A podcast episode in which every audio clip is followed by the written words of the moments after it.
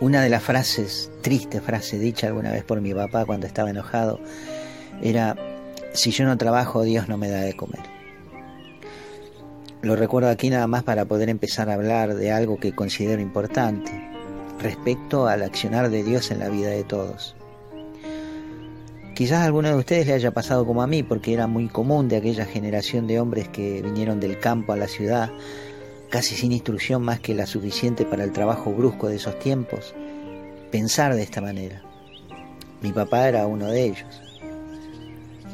Y mi pensamiento de niño era al escuchar a mi querido viejo que ciertamente el Dios que estaba aprendiendo yo en el catecismo hizo los milagros que cuenta la Biblia hace mucho tiempo ya, pero que ahora ya no hace más, porque se fue al cielo. Dios era ese ser barbudo que veía a través de las paredes y que vigilaba todo lo que hacías. Sumado a esto estaba también alguna mamá o abuela que en Viernes Santo nos retaba diciendo que no se podía gritar ni correr, porque ese día Dios estaba muerto.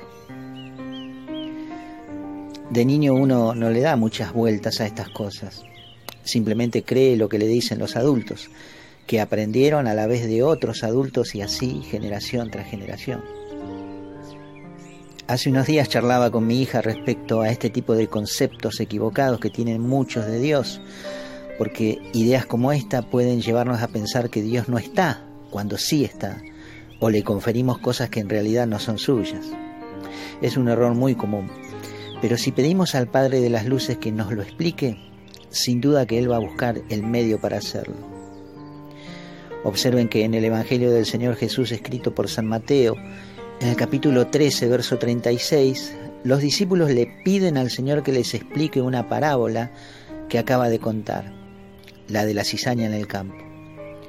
Y San Marcos en su capítulo 4, verso 34, agrega que a sus propios discípulos se los explicaba todo en privado. Por lo que podemos abrigar la esperanza de que nuestras dudas pueden ser quitadas en la intimidad con Jesús. Bueno, continúo. Le preguntaba yo a mi hija, ¿qué pasaría si mami se parara frente a un grupo de personas y declarara abiertamente que Dios le sanó del cáncer?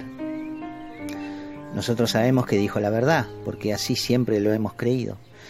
Pero si de pronto alguien de entre esa multitud preguntara, ¿y cómo lo hizo? Y ella contara que fue mediante un tratamiento de quimioterapia y rayos, y este hombre de pronto dijera, ah, pero entonces a usted no la sanó Dios, a usted lo que la curó fue el tratamiento médico. ¿Qué pensarías vos? le dije a mi hija. ¿Le discutiríamos ese pensamiento a este señor? Yo le dije que no, porque al fin de cuentas, ese hombre tiene razón. En realidad, ambos tienen razón. Mami tiene razón al declarar que Dios le curó pero ese hombre también tiene razón al alegar que fue por el tratamiento médico. Entonces pensemos, ¿por qué una cosa va a invalidar a la otra? Si Mami está hablando del autor del hecho y el interlocutor habla del medio por lo que sucedió la curación. Miren, yo creo en los milagros, pero tampoco creo que todo es un milagro. Eso que algunos dicen que cada día que amanece es un milagro, que la gestación de un bebé es un milagro, que el sol, la lluvia son un milagro cada día. Bueno, para mí un milagro es aquello que trasciende las leyes naturales de la naturaleza. Por ejemplo, Jesús cura a un leproso, lo tocó y su brazo empezó a recomponerse, sus músculos, sus nervios, su carne podrida, su piel, ahí, automáticamente. Eso es un milagro, algo que no es habitual, pero que Dios, el soberano de toda la creación, puede hacer, porque tiene esa facultad. Pero pensemos también que en la ley de Moisés, dada por Dios a través de su siervo, el propio Todopoderoso instauró un medio para tratar con los leprosos. Ellos debían presentarse ante un sacerdote, el cual les revisaba y calificaba el grado de lepra que el enfermo tenía. Y de acuerdo con ello lo declaraba impuro y lo aislaba por tandas de siete días. El sacerdote lo examinaba y de tratarse de una lepra tratable, le lavaba las heridas y lo vendaba por otros siete días más, hasta que así llegase o no el día de su curación, que era cuando se le declaraba puro y podía volver a celebrar el culto en el templo.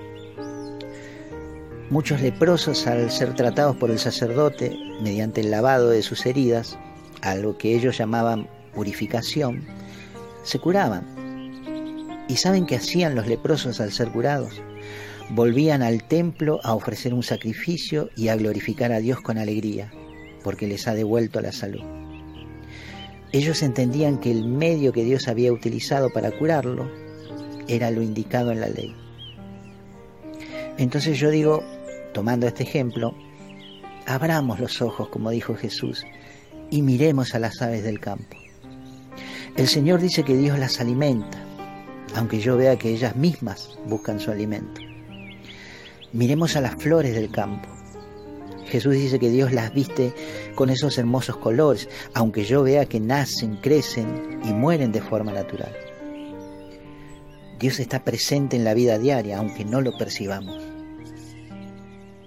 está presente en los gestos de los amigos que nos socorren, en quien, y hasta apareciendo casualmente, nos da una respuesta, una ayuda o un consejo en el momento en que lo necesitamos.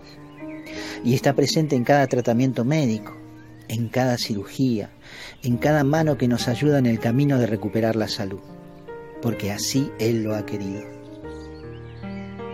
Dios bendiga la intervención de los médicos, de las enfermeras, de todas las personas que tan amablemente se han cruzado en nuestro camino para llevarnos a estar bien. Bendecí, hermanito, la mano de quien te prepara la comida. Bendecí al que te ayuda a levantarte cuando te faltan las fuerzas. Bendecí al que se desvela por vos para cuidarte. Y da siempre la gloria a Dios. San Lucas cuenta en el capítulo 17 del Evangelio del Señor un episodio en que diez leprosos le suplican al Señor que los cure. Jesús no los cura, sino que los manda a presentarse a los sacerdotes para que los limpie. Pero sucede que en el camino todos se curan milagrosamente, los diez. Pero uno solo, un samaritano, un extranjero, vuelve a arrojarse a los pies de Jesús glorificando a Dios. Y el Señor le pregunta, ¿No quedaron limpios los diez? ¿Y los otros nueve? ¿Dónde están? Amigos míos, no seamos ciegos ni desagradecidos de lo que Dios hace en nuestras vidas, porque dando gracias por las pequeñas cosas, glorificamos al autor de las grandes, que es Dios Padre. Culmino esto con un conocido chiste que le conté a mi hija cuando hablábamos de esto. En una inundación todo el pueblo estaba siendo evacuado porque el agua subía cada vez más y un hombre que no quería abandonar su casa se subió al tejado. Cuando el agua ya pasaba los dos metros, pasó un vecino con un bote y quiso socorrerlo. Pero él se negó diciendo, no se preocupe por mí, Dios me rescatará. Al rato, cuando el agua ya le llegaba a los tobillos, pasó una lancha y este hombre le dijo lo mismo, no se preocupe por mí, Dios me rescatará. Finalmente llega un helicóptero rescatista y le arroja una escalerilla para que se sujete, porque el agua ya le tapaba las rodillas. Y él nuevamente alegaba, Dios me rescatará. Bueno, sabrán que finalmente el hombre murió ahogado y se fue al cielo. Y al llegar al cielo pidió enojadísimo hablar con Dios. Le iba a exigir explicaciones que por qué si él tanto había confiado que le rescataría no lo hizo. Entonces Dios lo miró y le dijo, no entiendo qué pasó. Te mandé un bote, una lancha y un helicóptero. No seamos como este hombre, hermanito, hermanita. Pidamos a Dios que intervenga en nuestras situaciones, pero cuando salgamos de ellas, no seamos como los leprosos que no volvieron. Antes bien, glorifiquemos siempre el nombre del Señor, porque Él interviene en todas las cosas para el bien de los que le aman. ¿Lo crees? Amén entonces.